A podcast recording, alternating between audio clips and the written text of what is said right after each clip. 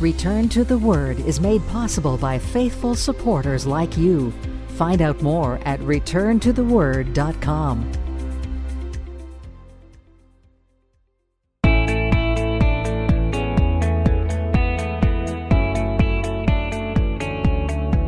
Welcome to another edition of Return to the Word Radio with Bible teacher Mark Fontecchio. Advancing the message of God's amazing grace through the teaching of God's Word. And now, with today's message, here is our teacher. Most of you probably have never heard of the man named Edward Mote. Now, Mote was born in January of 1797 in London, England and his family was poor. He did not come from a Christian home. And later on in life, he would say this He would say, My Sundays were spent out in the streets. So ignorant was I that I did not know there was a God. In the school that he went to back in that day, Bibles were not even allowed to be seen. And as a teenager, Edward began to learn the art of making cabinets. But then something happened. At age 16, his boss took him to hear a preacher at a local church. And there he was converted and began his lifelong journey of following Jesus. And at first, this meant moving outside of London and becoming committed to a local church and just going about his job, making cabinets, building cabinets for a living. And then one day in 1834, as he was walking to work, Edward decided that he should write a hymn. You can thank God right now that I've never decided to write a hymn. Some of you have heard me singing. Well, he decided he should write a hymn. And by the time he got to work, he had already figured out the course. And he was able to complete four of the verses by the end of that day. You guys actually know his work. He's written hundreds of songs. But the words of the song that he wrote on that day, the first verse of this hymn, has these words My hope is built on nothing less than Jesus' blood and righteousness. I dare not trust the sweetest frame, but wholly lean on Jesus' name. And then most of us knows exactly where it goes from there. On Christ, the solid rock I stand, all other ground is sinking sand.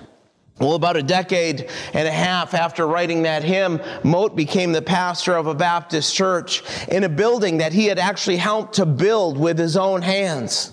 And there he preached for 26 years until he got too sick to preach, stepping down at an old age.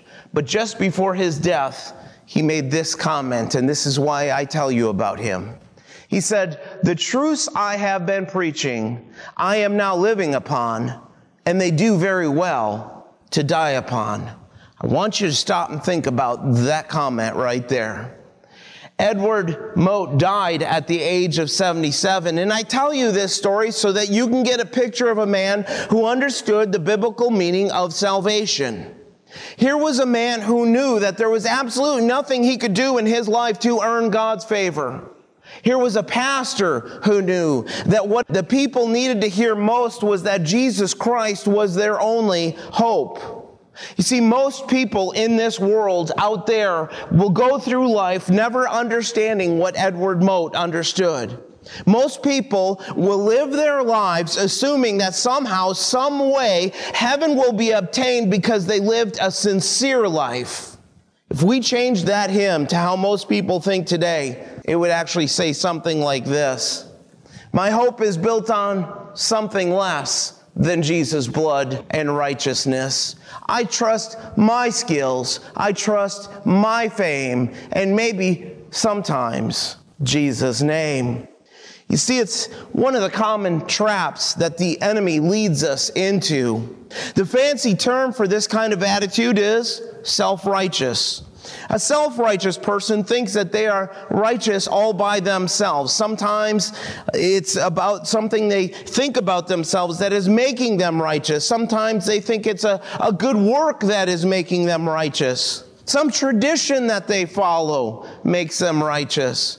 But scripture confronts this mindset, doesn't it? Doesn't Paul say in Romans chapter 3, He says, as it is written, there is none righteous, no, not one. There is none who understands. There's none who seeks after God. They've all turned aside. They've all together become unprofitable. There is none who does good.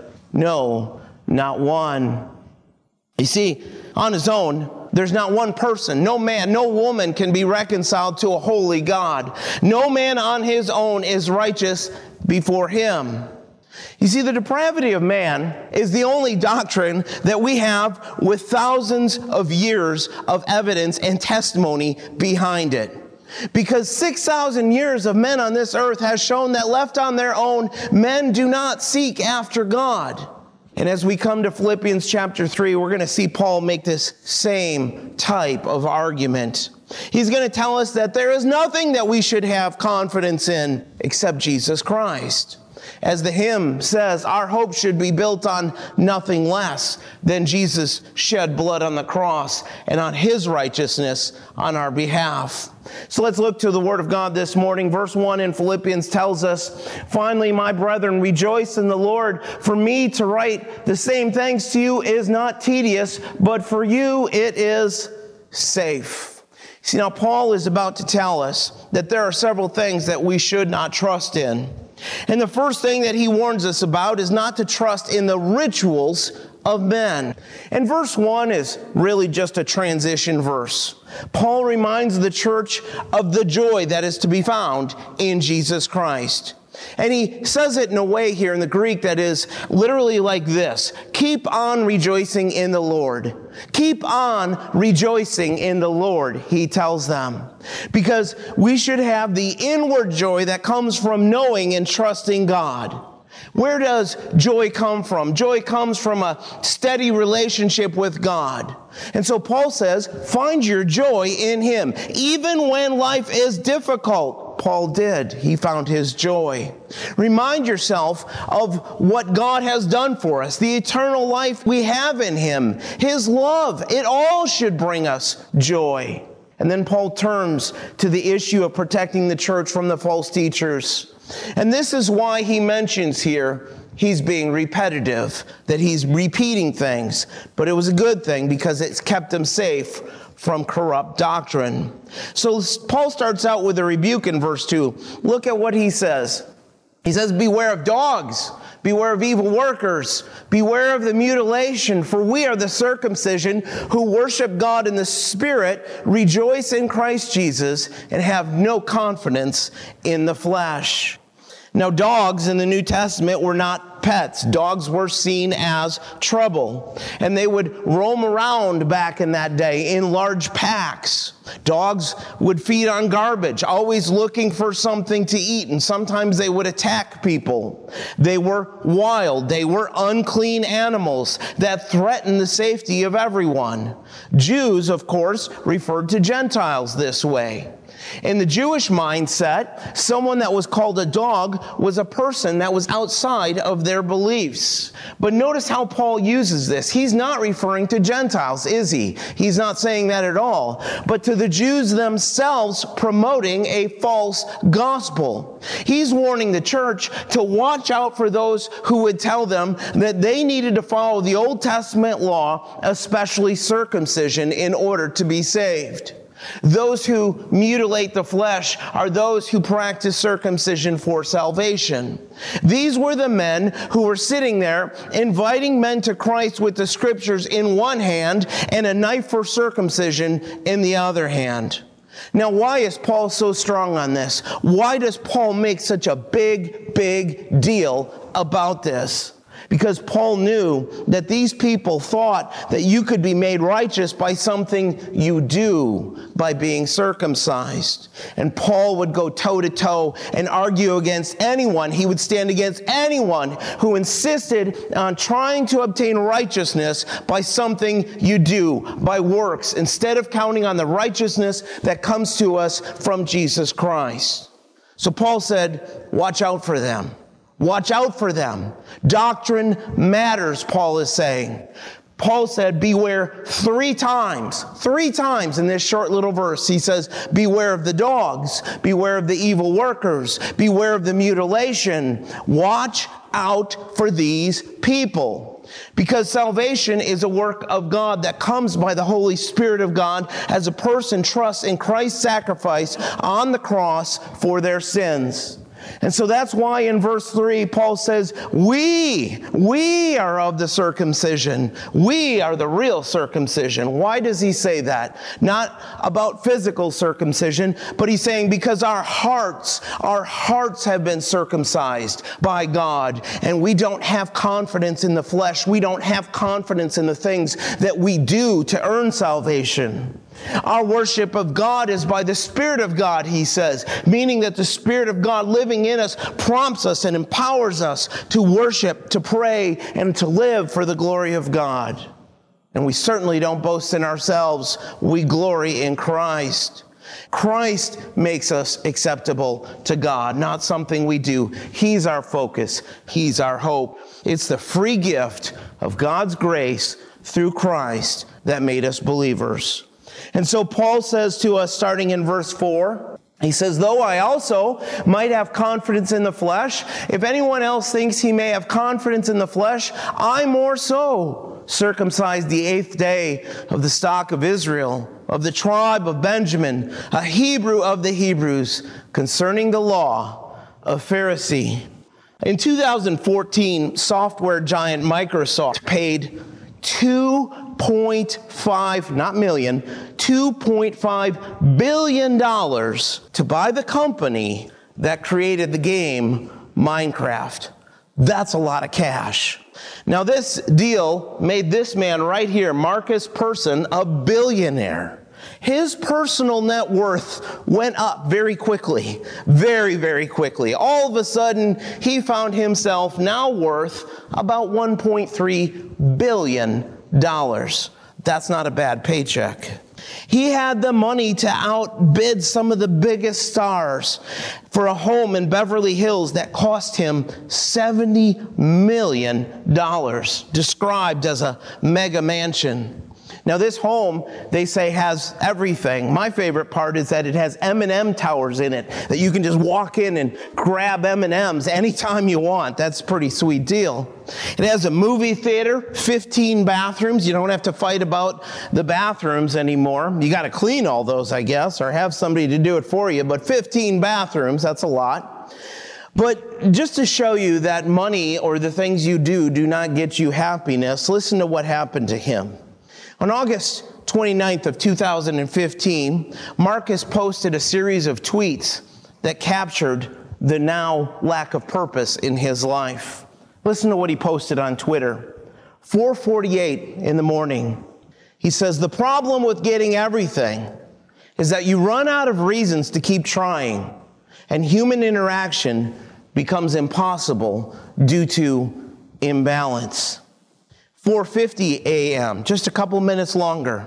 He says, hanging out with a bunch of friends and partying with famous people, able to do whatever I want. And I've never felt more isolated.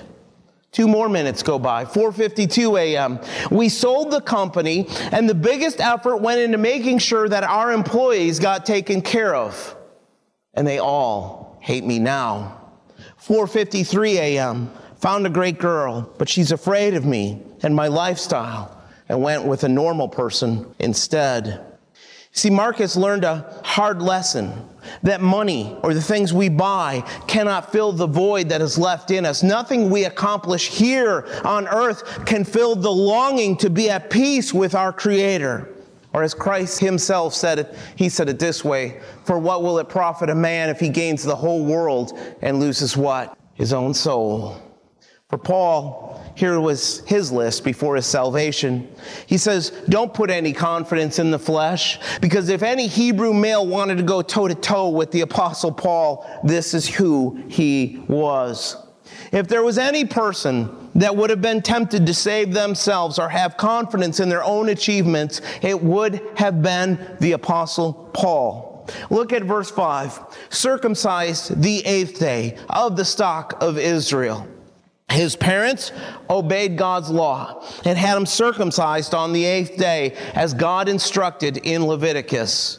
From the time of Abraham, every Jewish male was to be circumcised on the eighth day. I'm an Israelite, Paul says. In his second letter to the church of Corinth, Paul said this. He said, Are they Hebrews? So am I. Are they Israelites? So am I. Are they the seed of Abraham? So am I.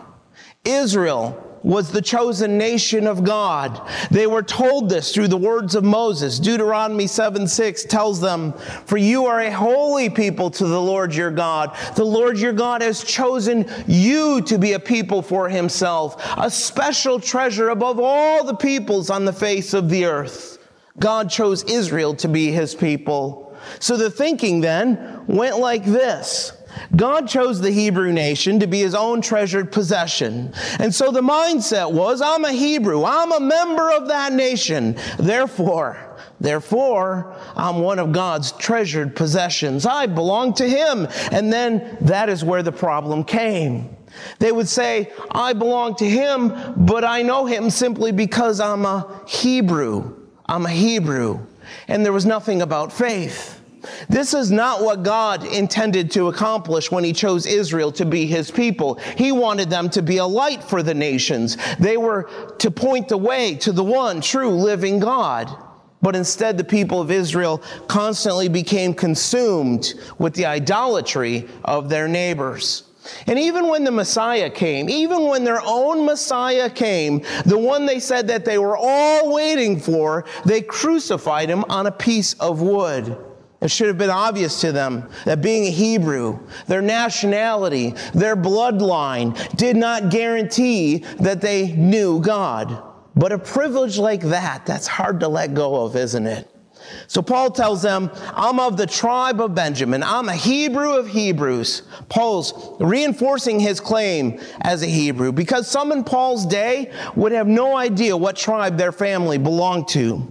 Paul knew not just of the Hebrew people. Now, Benjamin, who is he? Well, he was the younger of the two sons born to Jacob and Rachel.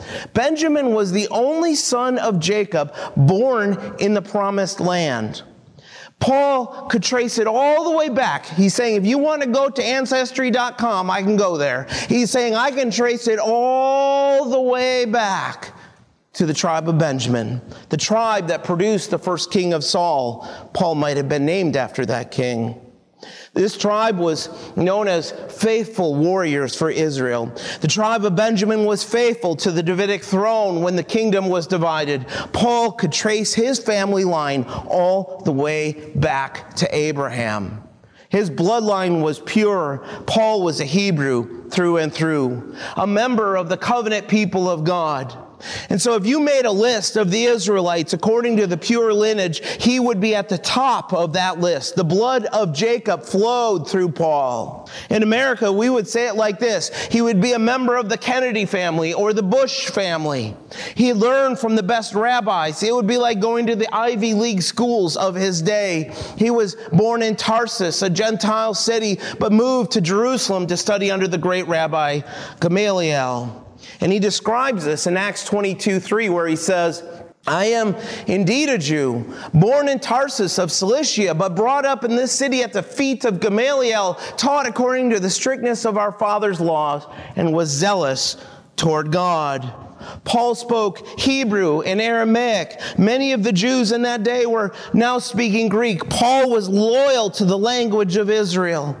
Everything that we know about Paul was Hebrew. He was a Hebrew, and yet he does not cling to it. He does not believe for a second that any of these things he lists could reconcile him to a holy God. You begin to see now why he says that if any man could boast about what they'd accomplished, it would be Paul. It would be him. But still, he writes, I have no confidence in these things. You see, I want you to hear me on this. It wasn't his nationality, it wasn't his position, and it wasn't the group that he identified with that reconciled to him to God, or even his family background, his family that he was from. Paul writes concerning the law of Pharisee. Now, I think most of you know that there was several factions in that day of the Jews in the first century. The Sadducees, they denied the authority of tradition. They followed the books of Moses, the first five books of the Old Testament. They denied the existence of angels. They did not believe in the resurrection of the dead. These were the wealthy people of Israel. They controlled the temple in Jerusalem. But Paul was a member of the Pharisees. The Pharisees were descendants of the Jews Jews who had fought against the Greeks when the Greeks ruled over them. They saw themselves as a little bit better than everyone else. They were separate. They were the elite. They were educated and they were smart and they led the opposition against our Savior. These guys were all about rules and despised any Jew who did not follow their rules. And by the time of Jesus, most Pharisees were consumed with pride and hypocrisy. The Sadducees controlled the temple, but the Pharisees, they got to the synagogues. The Pharisees controlled the synagogues. So to be a Pharisee meant you were strict in how you lived. You had a passion for God. There's no doubt you were passionate for God, but you were off base. You were off course. You were misguided in what you believed. You saw yourself as an elite Jew, better than the rest. It meant that you knew the smallest little details of the law. You followed it all, and you were so dedicated to following those little tiny details that you went on and made extra rules to prevent yourself from even coming close to breaking the law. Let's put it in modern terms. If the law said, do not eat pizza on Wednesday, if I was a Pharisee, I'm going to make you guys hungry for pizza, is what I'm about to do. If I was a Pharisee, then I would certainly not eat pizza on Wednesday. But then I would also make a rule that uh, no one should eat any of the ingredients of pizza on Wednesday. So no cheese, no tomato sauce, no pepperoni. And then I would also tell you don't eat pizza on Tuesday or Thursday either, just to make sure there's no overlap with Wednesday. But it wasn't pizza, was it? It wasn't pizza that he did this with. It was everything in the Mosaic laws. You see, their pride made them believe they were honestly living in obedience to God. And that's why you see in the Gospels, Jesus was blasting these men in the Gospels over and over because instead of the leading the people to God, they're a bunch of prideful hypocrites. And Paul is saying, This is who I was. That's who I was before Christ.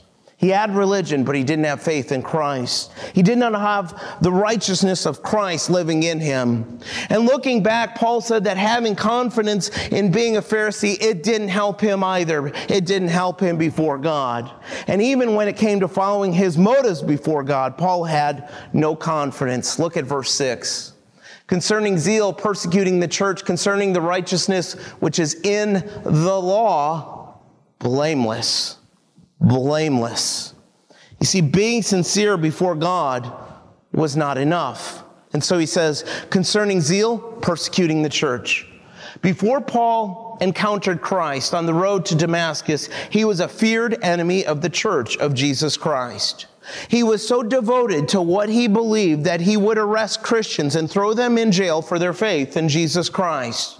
He would vote to execute Christians. He persecuted believers so much that even after coming to faith in Jesus Christ, that shame and reputation made the Christians scared of him.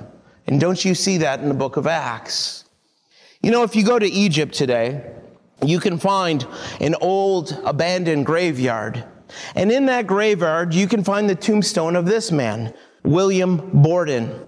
In the early 1900s, he was the heir to the Borden dairy estate, and William was a millionaire by the age of 21. But he renounced his fortune, giving nearly all his wealth to missions. His heart's desire was to take the gospel to the Muslims in China. And on his way to China, he stopped in Egypt to learn the language.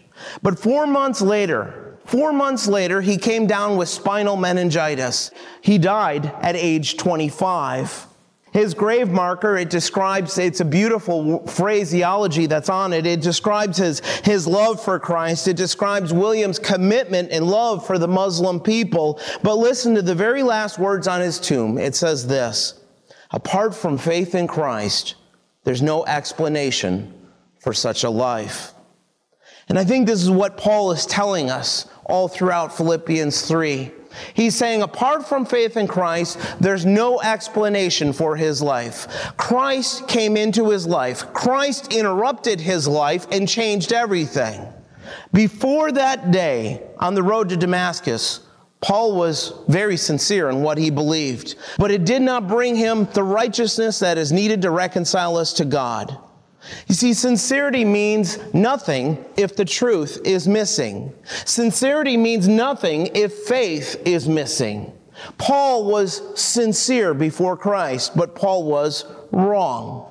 And the world is absolutely filled with people like this, isn't it?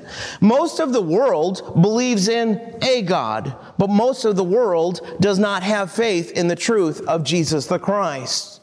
And so this is why we see people all around the world who will make any effort, pay any price, and sacrifice anything in their attempt to please God. And they may pray and they may fast and they may live in poverty and they may go to church, but none of these things will guarantee anything before a holy and righteous God. Because righteousness cannot come from being sincere. It has to come from God. You see, when Paul faced the reality of Jesus Christ, this persecutor of the church realized that his misguided passion belonged in the spiritual loss column. We all know people today who would say, it doesn't matter what you believe, as long as you're true to yourself or as long as you're true to your own faith. And maybe that sounds good to you, but that statement could not be more wrong. Paul was sincere, but wrong. You see, it does matter. Exactly, it matters what you believe. The authenticity of what you believe matters. You can be sincere in your belief that we have aliens visiting this earth right now. That would explain some things, but it doesn't make you right. You can be sincere in believing that everyone goes to heaven, but if they don't, then your belief is false. See, Muslims can wholeheartedly believe that they're serving Allah, who is the one true God. But if Allah does not exist, then their belief is false. And we must be prepared, Christians, to say the same thing about the Christian faith. We can sincerely believe that Jesus is the way to salvation, but if they ever find his bones still laying in a hidden tomb in Israel, then our belief is false. But praise God, the New Testament speaks of over 500 witnesses to the resurrection of Christ because Christ is alive and Christ is the only way to heaven. Paul writes at the end of verse 6 concerning the righteousness under the law, blameless. What is he saying? He's not saying he was perfect. No man is perfect. He's saying if a right standing before God is, is earned by obeying the Mosaic law, then he was blameless. See, Paul, as a Pharisee, he wouldn't have gone into the home of a Gentile. He wouldn't have touched anything that would have been made unclean by the uncircumcised. Paul fasted, Paul tithed, Paul kept the Sabbath, but righteousness cannot be earned by the law. So let me ask you this what do you do? And thankfully, Paul, he gives us the answer. He says in verse 7 But what things were gained to me, these I've counted as lost for Christ. This is the same man who had his heart beat with joy in the book of Acts at the bloody stoning of Stephen. He's now rejoicing in being scourged and stoned for the sake of our Savior Jesus Christ. You see, everything Paul worked for, for all those years, he now rejected.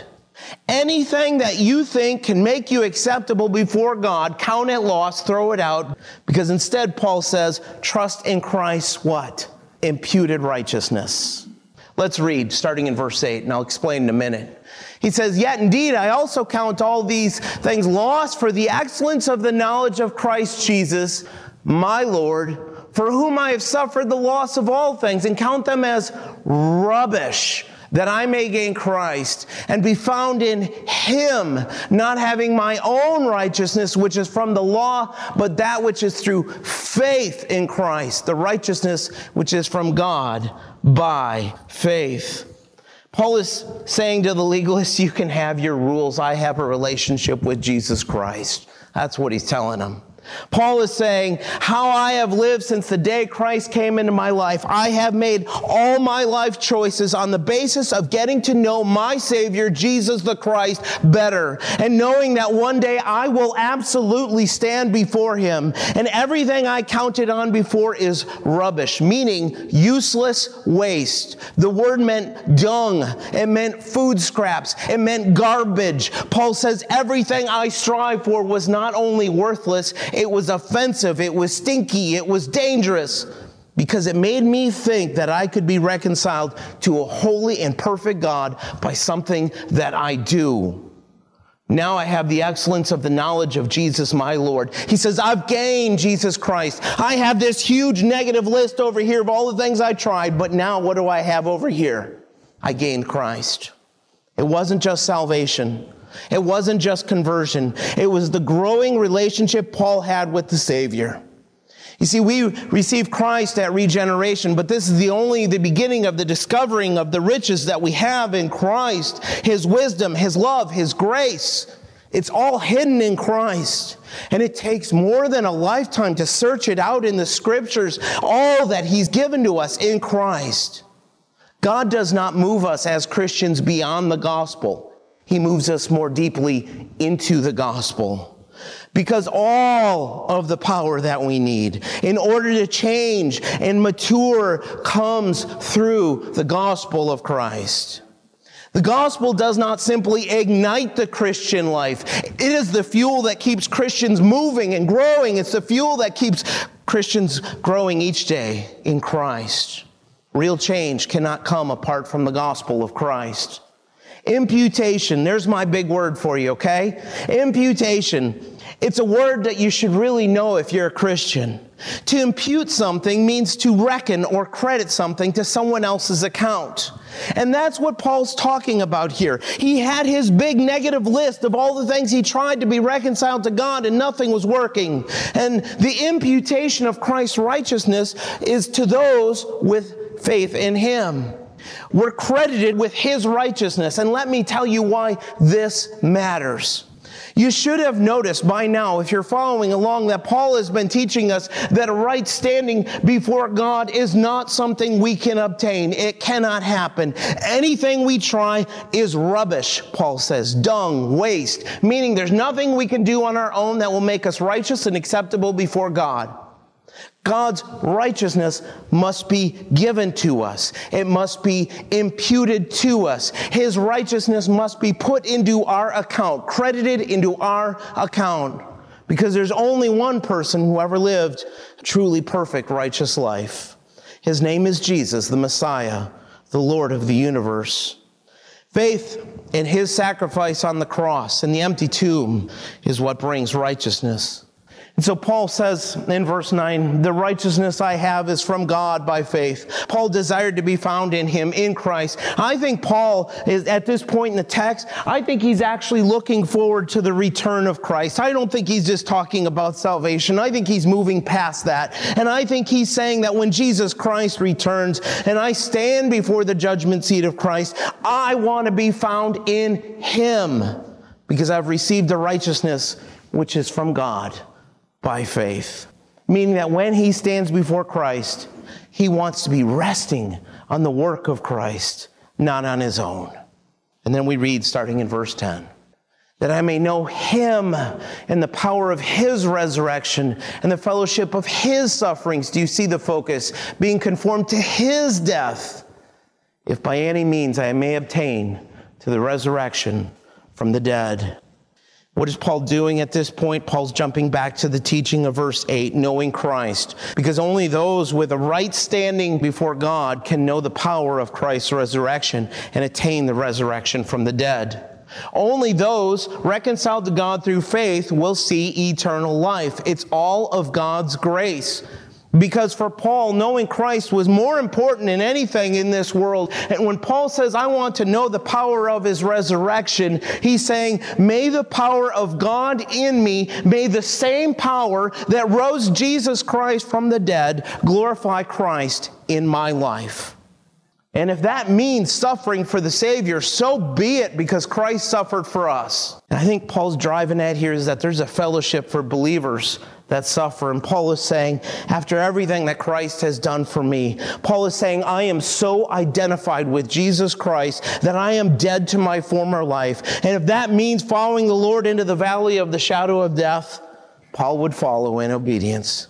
He's saying, Christ died for my sin. Let me be dead to sin and how I live by the power of Christ living in me. And with verse 11, let me just say this. I don't think Paul is downing his own resurrection from the dead like the English may imply, but instead I believe Paul is actually referring to the rapture, the hope that Christ would return in his life, because the Greek suggests a resurrection that is apart from other dead people. And so Paul is saying that he hoped to live to experience the rapture, the resurrection from the dead, rather than dying. Kara Tippett, a pastor's wife, a mother of four, Kara lost her battle with cancer and went to be with the Lord Jesus back in 2015. And I mentioned her to you this morning because her words, her words are challenging. As the cancer spread, Kara embraced her situation with courage. She trusted in a sovereign God. She believed throughout all of her suffering that cancer was not the point, but that Jesus was. And Kara and her family had to process what God was calling them to live out. They had to think this through and take a little bit of time and reflect. Okay, this is bad. What is God doing? How would she trust God in the middle of her suffering? How would she trust God while she was sick? But she refused. What I like about her story so much is she refused to be defined by the cancer. She considered every moment of life a gift and an opportunity to learn more about grace and trusting in God. And she believed that the suffering was not an absence of beauty, but an opportunity to understand God's love on a deeper level. Near the end of her life, here's the words that she wrote. She wrote this My little body has grown tired of the battle, and the treatment is no longer helping. But what I see, what I know, what I have is Jesus. He's still given me breath, and with it I pray I would live well and fade well by degrees of doing both, living and dying, as I have moments left to live, I get to pray into eternity my hopes and fears. I get to laugh and cry and wonder over the hope of heaven. I do not feel like I have the courage for this journey, but I have Jesus, and He will provide. You see, life is filled, absolutely filled, with situations that test us beyond what we can bear or handle on our own. They stretch us, they stretch our faith and our hope to the point of absolutely breaking. Because we don't always have a way of trusting things that we should, and we have a way of trusting things that we shouldn't. We put our hope in money, only to see the stock market go up and then come back down. We put our hope in our home, and then the bank forecloses, or the money in our retirement account just disappears and vanishes. Money will fail you. Bad things happen and money can just slip away. We put our hope in good health. I will tell you there is no worse feeling than sitting next to the hospital bed of someone you love and their health is failing. Or the person you love is in pain and you feel powerless. You're hoping that doctors and nurses can heal. We put our hope in health so that we can live our lives our way, so that we can work and play as we wish but our health and the health of those around us, it will fail. We put our hope in the people around us, but life is not lived alone. Many times we rely on other people. We trust our spouse. We trust our children. We do the best with the people that we can work with, and yet every person will fail. You trust in a boss and he can stab you in the back. You trust in a spouse and they can cheat on you. And sometimes people just stink. I mean, they do. Sometimes people just stink, they fail. Our kids will make the wrong choices and then look at us with all of the blame. When we're around people, sin and mistakes happen and they will let us down. It's a part of it's a part of life. People fail. So how do we live? See, this is the testimony of Paul that our lives do not need to be defined by what we're going through, but it all depends on this. What are you counting on? Look at your suffering and your struggles as an opportunity to know Jesus Christ better. Lean on Him, learn from Him, rest in His plan, rely on His strength, and grow closer to Jesus Christ. That's the goal. We first started this morning with the words of Edward Mote. Let's read them again. It says, The truths I've been preaching, I am now living upon, and they do very well to die upon. You see, Paul knew this. Kara Tippett knew this. And I hope your knowledge of Christ surpasses just knowing Jesus Christ for salvation so that you learn to live by his power, getting to know the Savior. So be found in him. Be found in his righteousness, knowing that he is the only thing, he's the only person that we can count on. Build your life on nothing less than his blood and righteousness. And how does it go? It says, and rest in his power. Rest in his power in your life, just as Paul prayed in Ephesians 1 for the church. And we'll close with this that you may know what is the hope of his calling, what are the riches of the glory of his inheritance in the saints, and what is the exceeding greatness of his power toward us who believe. Return to the Word Ministries is committed to teaching the full counsel of God's Word and the gospel of Jesus Christ. For more about our ministry, please visit returntotheword.com. Return to the Word is a faith ministry. This means we freely distribute the teaching of the Word of God over the air and online. We do this without charge. If you feel led to support the ministry with a donation to help cover these costs, you may do so on our website, returntotheword.com, or by mailing a donation to Return to the Word, P.O. Box 879259, Wasilla, Alaska 99687. Thanks for listening, and we pray that the Word of God will be a lamp unto your feet and a light unto your path. Join us next time for another edition of Return to the Word.